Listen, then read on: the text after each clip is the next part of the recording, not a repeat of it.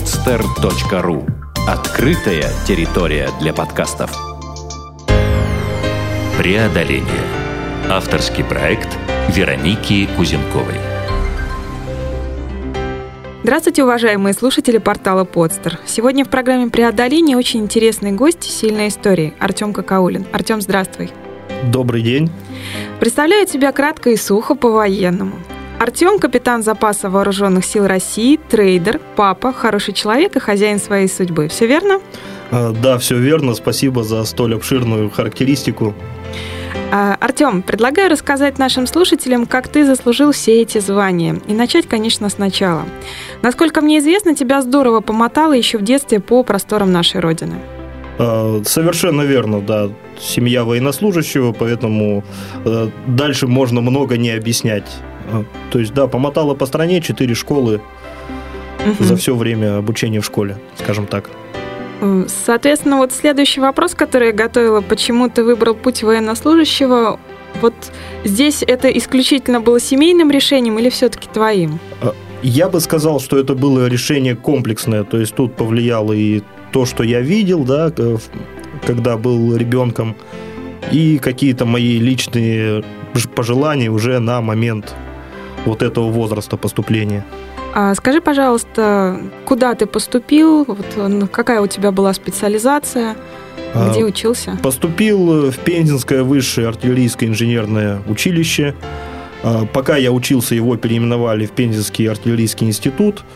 А, соответственно, специали... специальность артиллерийская, и если брать уже специальность в узком понимании, то боеприпасы, взрыватели, ну и угу. так далее. То есть, если надо грохнуть, это к тебе. Грохнем так, что мало не покажется. Отлично. Скажи, пожалуйста, чем больше всего запомнились годы учебы? Больше всего запомнились э, ну, естественно, ощущение, да, когда ты из, э, я из дома попал в армию, в казарму, в военное училище, в эти жесткие условия, потом привык, адаптировался, потом уже вообще полностью адаптировался. То есть, естественно, в любом случае это такой возраст, э, то, что происходит в этом возрасте, оно не может не запомниться. Запомнилось прежде всего вот именно вот этим вот э, резким переходом, да, от э, домашнего какого-то быта к казарменному, к военному, к дисциплине. Вот это, конечно, врезалось в память. Ну и, конечно, масса таких моментов, которые там э, сейчас всплывают только хорошие. Там были хорошие моменты, были плохие моменты. Да, плохое забывается, хорошее помнится до сих пор. Там с друзьями сейчас вот с кем учились вместе встречаемся, вспоминаем до сих пор. А что вспоминаете? Э, ну, вспоминаем людей, вспоминаем э, своих командиров, вспоминаем какие-то веселые истории, там, э, то, что было, да, там, помнишь, были в колхозе, там, ты гуся убил, тебя на губу за это посадили, там, ха-ха-ха, уже 15 раз там про это рассказали, да, все равно вспоминаем, все равно смешно. Угу. Ясно. Скажи, пожалуйста, Артем, вот а что тебе дали эти годы, как ты это оцениваешь для дальнейшей жизни? А, естественно, вот эти годы, они дали фундамент, они дали базу в плане работы над собой, в плане скажем так, самодисциплины, то я думаю, о чем мы с тобой в дальнейшем поговорим, да, потому угу. что трейдинг это самодисциплина прежде всего, да, именно в плане самодисциплины это была очень хорошая, это была отличная школа.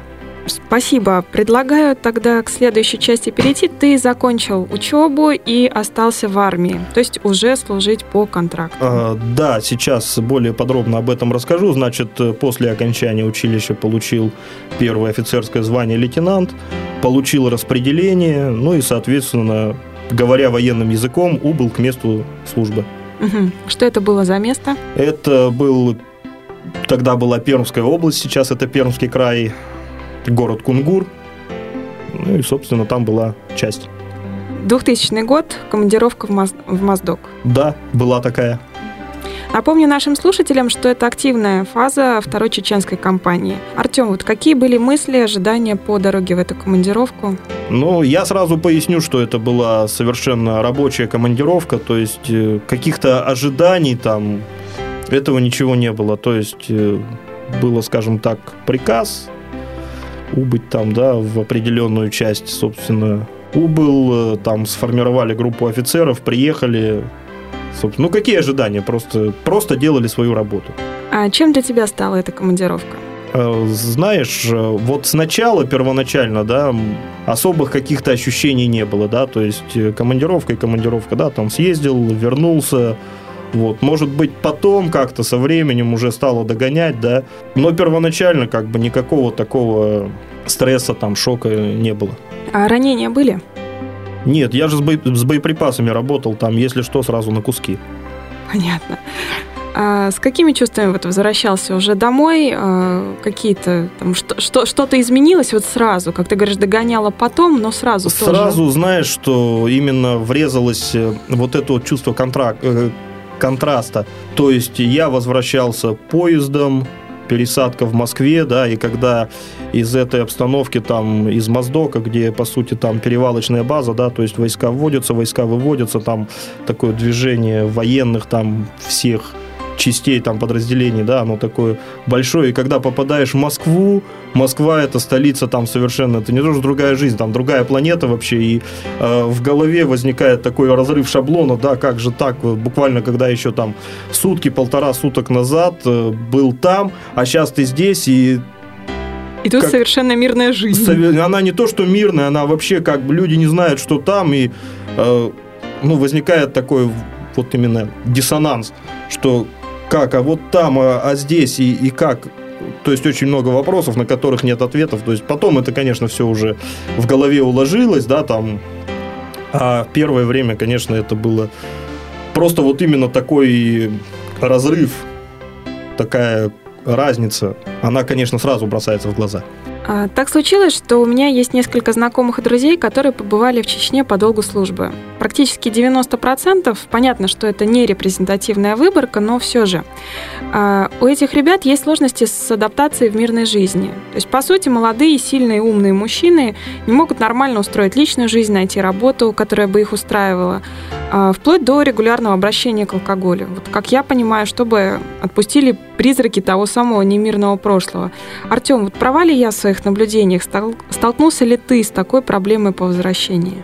Лично у меня такой проблемы не было, но опять же это все зависит от того, э, в каких ситуациях побывал человек, да, потому что э, ситуации бывают разные, да, и там даже если у человека там сверхустойчивая психика, да, то есть он может попасть в такую ситуацию, что действительно потом ему понадобится помощь.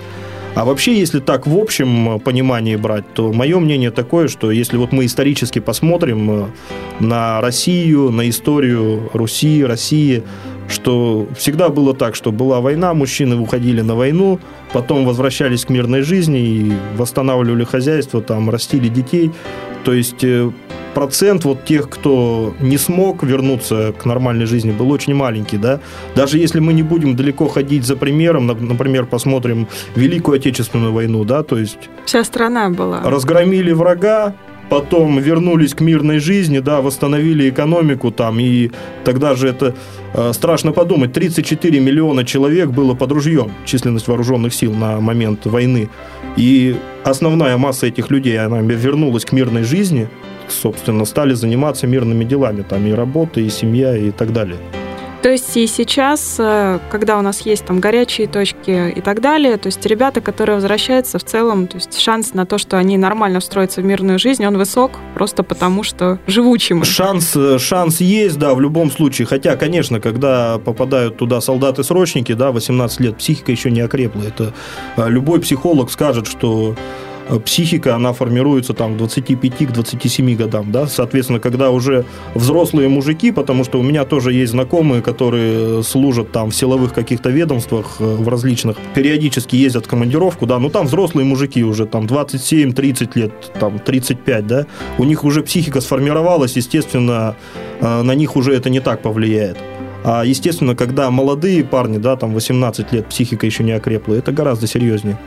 Поэтому тоже надо понимать этот момент. Да, Артем, э, что тебе помогло пережить там то, что ты увидел и так далее, и что заставило двигаться дальше? И как ты думаешь, что в принципе вот может помочь достаточно быстро восстановиться в гражданской мирной жизни? А, во-первых, надо уметь э, адаптироваться, да, то есть э, что было, то было. Опять же, не стоит драматизировать ситуацию, да, то есть э, просто у многих людей сложился такой стереотип, шаблон, что там, если человек где-то воевал, он там просыпается ночью, там во сне что-то ему снится, да, там он там метается. Такое бывает, но гораздо реже, чем люди думают. Опять же, то есть бывают такие случаи, но это единичные. Основная все равно правильно говорят, что время лечит. То есть со временем все образуется, все встает на свои места. И возвращение человека к мирной жизни не исключение. Тоже со временем все образуется и все будет нормально. Предлагаю тогда плавно переходить к другому очень интересному этапу в твоей биографии. А почему ты принял решение об увольнении из вооруженных сил? А, то есть, опять же, вот судя по твоим словам, не было чего-то такого, что там критично как-то тебя оттолкнуло, или все-таки было? То есть, вот с чем было связано это решение?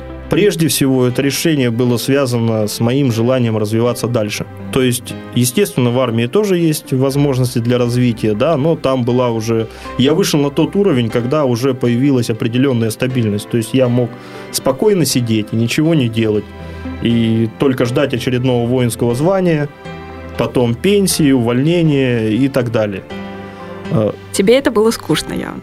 Это было, во-первых, это было скучно, во-вторых, э, все равно рано или поздно военному приходится уходить на гражданку. Неважно, когда он это делает. Кто-то уходит в 20 лет, кто-то в 25, кто-то по предельному сроку э, выходит там 45-50 лет. Но все равно люди попадают на гражданку. И поэтому я решил, что в армии уже все, что я хотел э, узнать, я это узнал. А, надо двигаться дальше, надо развиваться и пробовать себя в каких-то других направлениях. И все-таки я думаю, уже подумал, что пора уже возвращаться на гражданку, говоря военным языком. Угу. И, собственно, было принято такое решение, что контракт не продлевать, и поэтому в 2004 году я уволился в связи с окончанием срока контракта. Этот этап закончен. А дальше в какую сторону там были направлены твои мечты, планы, цели и почему именно трейдинг так вот достаточно неожиданно возник как сфера новой деятельности? Возник он действительно неожиданно, да.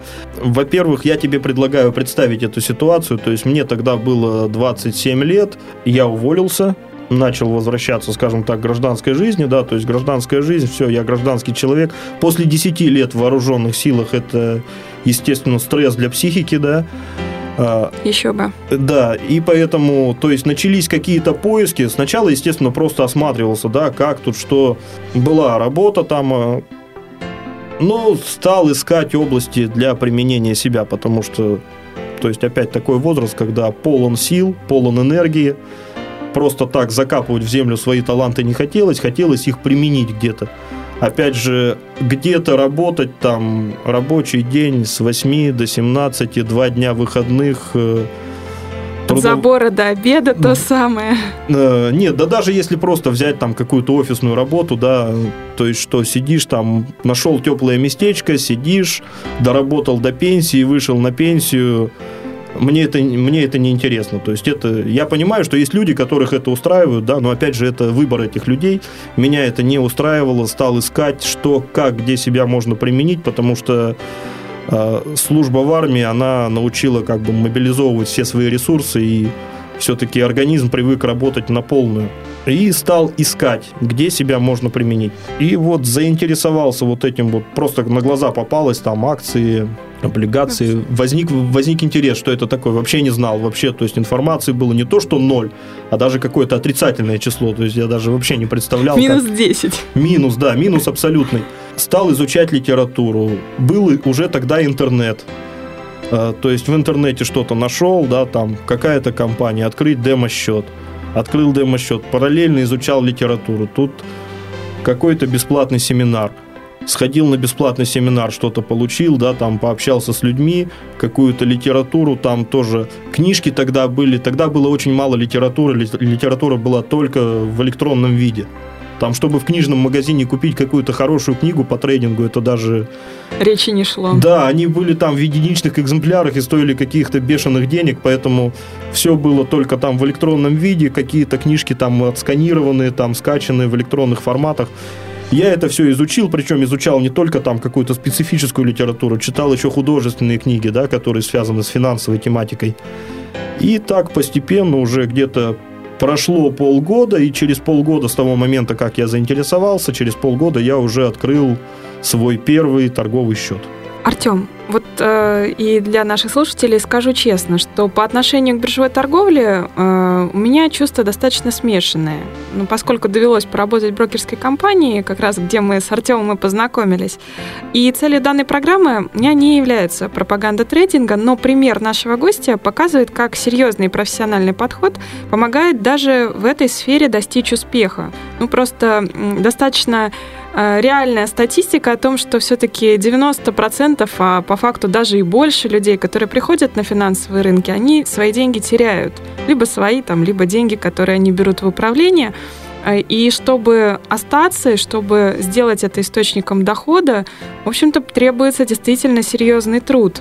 А, хотя кажется на первый взгляд, что вот все так очень просто, и практически на халяву можно тут заработать миллионы. На самом деле совсем не так, как мне кажется, Артем, вот здесь твоя точка зрения на это. Совершенно верно в том плане, что очень большой процент людей теряет деньги на рынках. Но опять же, драматизировать ситуацию не стоит. Да? А, очень простой пример. Если мы пойдем по центральной улице любого города, и будем смотреть периодически, да, все равно там меняются, там какие-то магазинчики, кафешки открываются, закрываются. То Конечно. есть очень э, не только в трейдинге, а вообще в бизнесе, да, очень очень большой процент, когда бизнес, э, скажем так, не развивается, а погибает именно на ранних стадиях, да. Э, поэтому тут процент чуть-чуть повыше, вероятно, он связан с тем, что со спецификой финансовых рынков. Но, тем не менее, возможность заработать деньги есть, и возможность жить этим, она тоже, несомненно, присутствует. Артем, деньги на первый депозит пришли откуда? Сейчас объясню. Там дело в том, что этот первый депозит, он был такой пробный, он был тестовый. То есть, опять же, сфера деятельности для меня новая. Интернет-трейдинг, это надо отправить деньги куда-то в Москву, кому-то какой-то компании, а вдруг, а кто они такие, а вдруг там деньги пропадут, да, поэтому, Конечно. опять же, крайне осторожно я к этому подошел, и поэтому там э, депозит был минимальный, и поэтому найти эти деньги не составило труда. То есть у меня первоначально была такая задача не заработать денег, да, не срубить там кучу бабла сразу, а именно попробовать посмотреть, что это такое, то есть как там как, отправ... как все работает, как да, все как действует. все работает, и вообще там они, вот я отправлю деньги, они вообще там у меня будут или они уйдут неизвестно куда. Вот, все-таки... Все-таки МММ это тоже да, родился да, да, в нашей со- стране. Совершенно верно, да, тем более, когда любой человек, когда он начинает заниматься незнакомой сферой, да, естественно, он относится с осторожностью, поэтому это было совершенно нормально, и, соответственно, первый депозит, он был, скажем так, минимальный. А следующий вопрос, э, ну, который задают просто любому трейдеру, банальный, признаю, но все же. Твой самый большой болезненный слив. Как это было? А, я бы разделил эти понятия, большой или болезненный. Вот про какой тебе рассказать? Можно про оба. Про оба. А, ну, болезненных, наверное, у меня не было, потому что я всегда все свои потери воспринимал нормально. А, я воспринимал их как плату за обучение. А про самый большой я тебе сейчас расскажу. Это самое интересное, что это было на Форексе, а не на рынке акций я завел деньги на Форекс, и буквально за 5 минут я потерял 250 долларов. Мне этого хватило. Это была моя единственная сделка на Форексе, и мне этого хватило, чтобы понять, что Форекс это не мое. И, собственно, но, опять же, болезненности такой не было, да, то есть я был рад э, заплатить 250 долларов, долларов чтобы не за, потерять за еще очень больше. хороший урок, и чтобы для себя сделать вывод, чтобы никогда туда больше не лезть. А на рынках э, других, на каких рынках ты сейчас? И тогда, в общем-то, э, принял я, решение торговать? Я начинал э, работать на российском рынке акций, то есть это биржа ММВБ. Потом, когда у меня стал уже портфель побольше, портфель был такой, скажем так, сложно, сложный, то есть там были и акции, там были и паевые инвестиционные фонды, часть денег лежала в банке на депозите под процентов, то есть портфель был очень такой хороший, сбалансированный, ну, потому что я его составлял для себя с любовью и, можно сказать, вложил душу в него. Ну, отлично, то есть чувствуется серьезный подход. Серьезный подход, да, потому что опять же, вот эта тема портфельного управления, она мне всегда была интересна, она мне и сейчас интересна тоже. Поэтому это было очень, очень хороший был такой портфель. А я правильно понимаю, что 250 долларов это самый большой, э, скажем так, самые большие потери, которые у тебя были на рынке? Самая большая потеря в одной сделке, да. И, скажем так, за за короткий промежуток, ну я тебе говорю, 5 минут, самый короткий промежуток времени. На самом деле, мне кажется, это достаточно рекордные цифры для людей, которые работают на рынках. Ну, тут видишь, тут вопрос в том, что я никогда не люблю ни с кем мериться там депозитами, потерями, выигрышами. А, всегда, я всегда считаю, что надо быть, э, сравнивать самого себя с собой. То есть не с кем-то, да, что вот у этого трейдера там такая-то доходность, такой-то депозит, да, там. Э, зачем? Разные люди, разные подходы к торговле. Э, надо сравнивать с самим собой. Я вот даже сейчас работаю, я сравниваю там свои какие-то показатели со своими показателями там двухлетней давности. То есть мне так проще. Потому что если я буду себе, себя сравнивать с каким-то другим человеком, это будет не совсем корректно. Я с тобой согласна полностью. И все-таки, хотя ты говоришь, что там не, не сравниваешь и так далее, но так или иначе, э, работа на рынках это работа на победу, на профит. Вот э, вопрос, раз уж был про потери, то, наверное, стоит задать вопрос про заработок. Самое крупное, самый, самый крупный профит с одной сделки. Можешь назвать? Я бы лучше вопрос переформулировал, да, там Хорошо. Опять же, самый, самый лучший профит у меня был из серии сделок. Еще на российском рынке я когда работал, это был 2006-2007 год, когда а, как раз было разделение энергетики и как-то на энергетических компаниях, то есть там были сделки не внутридневные, они были, а, скажем так, среднесрочные сделки, то есть очень хорошо зашел в эти акции и, в принципе, получил э, неплохие такие деньги. В общем, Сумму сейчас не помню, но чтобы там съездить в отпуск на Новый год, этого хватило. Прекрасно. Артем, насколько мне известно, ты самостоятельно в 2008 году получил лицензию ФСФР. Э, это Федеральная служба по финансовым рынкам. Для людей, которые немного сталкивались с этой темой, это скажет о многом. Вот как человек, не имеющий высшего образования в сфере финансов, смог это сделать? Ну, так если нет образования, значит, можно его получить. Отлично, да. Да, это просто у меня такой подход. Я немножко начну издалека. Э, в то время, когда я работал, опять же, начал торговать, да, в, одно, в один прекрасный момент я понял, что я теряю деньги из-за того, что мне не хватает знаний.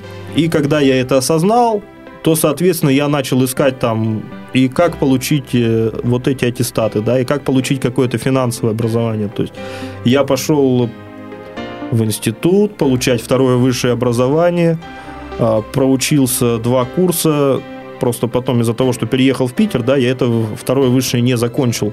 Но, тем не менее, в Питере уже я закончил институт по специальности финансовый менеджмент. Одновременно с этим я получил аттестаты ФСФР, первую и пятую серию – а поясни, пожалуйста, для наших слушателей, что это значит первая пятая серия. Первые аттестаты Федеральной службы по финансовым рынкам, они э, дают право человеку занимать должности в компании и заниматься определенной деятельностью. То есть первая серия – это брокерская деятельность, дилерская деятельность и деятельность по управлению активами.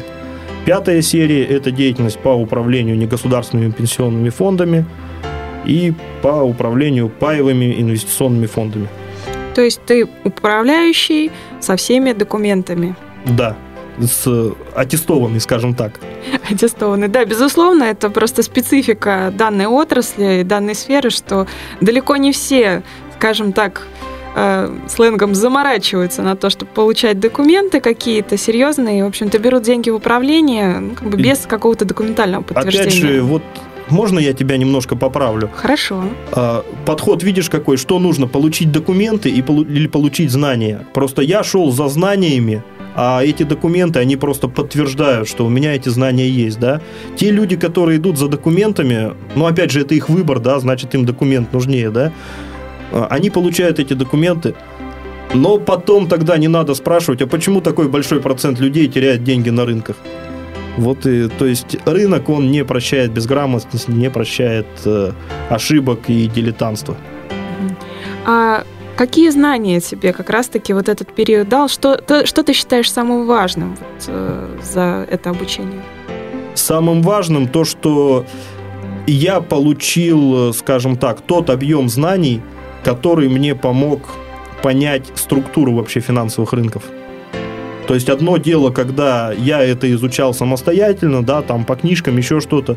Другое дело уже, когда квалифицированные преподаватели, потому что я, э, я же ходил на курсы подготовки вот э, к сдаче этих экзаменов, да, и когда уже квалифицированные преподаватели опять же, люди с опытом работы на финансовых рынках, они преподают ту информацию, именно которая нужна, и ее, я ее усваивал, я ее обрабатывал, и уже это дало понимание полной картины вот именно функционирования финансовых рынков. Замечательно. Артем, а что ты считаешь самым важным для успешной работы на финансовых рынках? Вот что, какие качества должны, помимо знаний, о которых мы сейчас говорили, какими качествами должен обладать человек? Я вопрос понял. Самое главное качество, это не только мое мнение, это большинство успешных трейдеров об этом говорит, самое главное качество – это дисциплина. Дисциплина, самодисциплина, то есть если есть дисциплина у человека, рано или поздно, да, он придет к успеху. Если дисциплины нет, какой бы талантливый он не был человек, но его это погубит. Поэтому самое главное это дисциплина и настойчивость. А дисциплина в чем она выражается? То есть вот э, в каких-то конкретных примерах, потому что достаточно обширное понятие, но вот применительно к трейдингу. Дисциплина, она выражается, заключается в том, что человек, когда работает на рынке, есть определенные правила, что можно делать, что нельзя делать. Может быть, человек вырабатывает для себя их сам. Может быть, он их берет откуда-то, да, там какой-то авторитетный человек ему советует, неважно. Но есть эти правила, которые надо не соблюдать. Вернее, Наоборот, соблюдать, наверное. Да, есть правила, которые нужно соблюдать. Несоблюдение этих правил, оно приводит э, к потерям. И в конечном итоге, скажем так, систематическое несоблюдение этих правил, оно приводит к тому, что человек вообще уходит с рынка. Поэтому именно дисциплина нужна в том плане, чтобы жестко, очень жестко придерживаться этих правил, не нарушать ни в коем случае. А можешь ты немножко поделиться с нашими слушателями, какие у тебя правила? Ну вот хотя бы часть из них, которые будут понятны там не узким специалистам в этой а, сфере. У меня, например, есть такое правило, что я никогда не торгую, когда я не готов к торговле там. То есть, например, если я не выспался, или там я устал, я не буду торговать, потому что я уже знаю, это доказано моим опытом, что это приведет к потерям. То есть зачем это надо? Лучше я пропущу день, лучше я там у меня хватит дисциплины просто посидеть, посмотреть на терминал. Может быть, я что-то там, бумажки какие-то попишу, еще что-то, графики поразбираю. Но я торговать не буду, потому что это мое правило. Или там, э, может быть, какие-то там конфликтные ситуации, да, ну, знаешь, бывает человек не в духе, все мы бываем не в духе. Конечно. Я тоже бываю не в духе, да, я понимаю, что когда я не в духе, когда я не настроен на торговлю, это тоже приведет к потерям, поэтому тоже я не торгую. Я могу открыть терминал, опять что-то посидеть, посмотреть со стороны, поразбирать графики, но торговать я не буду, потому что я знаю, что это приведет к потерям.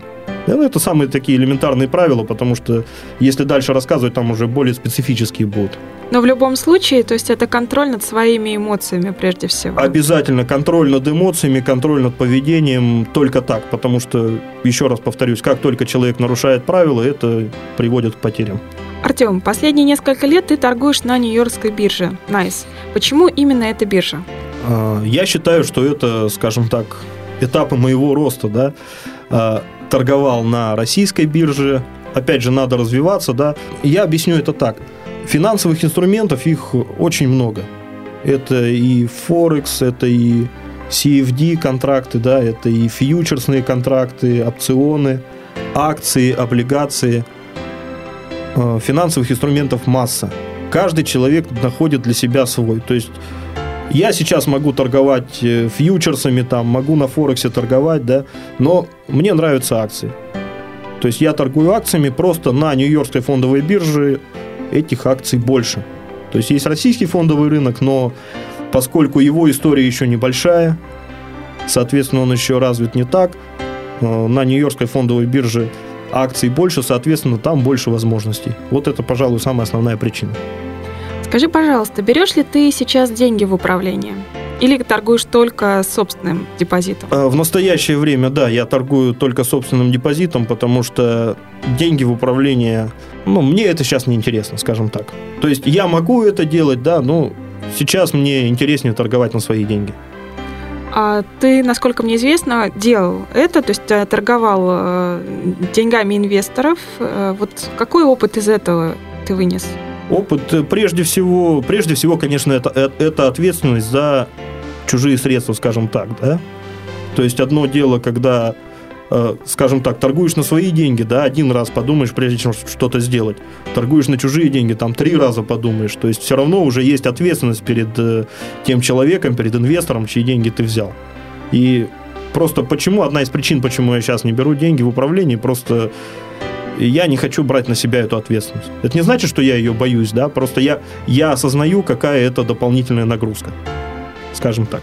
И просто, чтобы развиваться профессионально, ты пока вот именно, чтобы рисковать только перед собой? Естественно, да. То есть сейчас я больше заинтересован в развитии, а не в каком-то результате там нет такой цели, что там за месяц сделать кучу денег, да, там, или за за какой-то другой период времени. Сейчас именно меня интересует развитие. Возможно, потом я приду опять же к управлению, да, с денежными средствами, но это будет уже Э, если это будет, то это будет в более цивилизованной форме, то есть в виде какого-то фонда, а не так, как это у нас подпольно там возьмешь деньги, да, возьму, давай, раз, чик-чик-чик.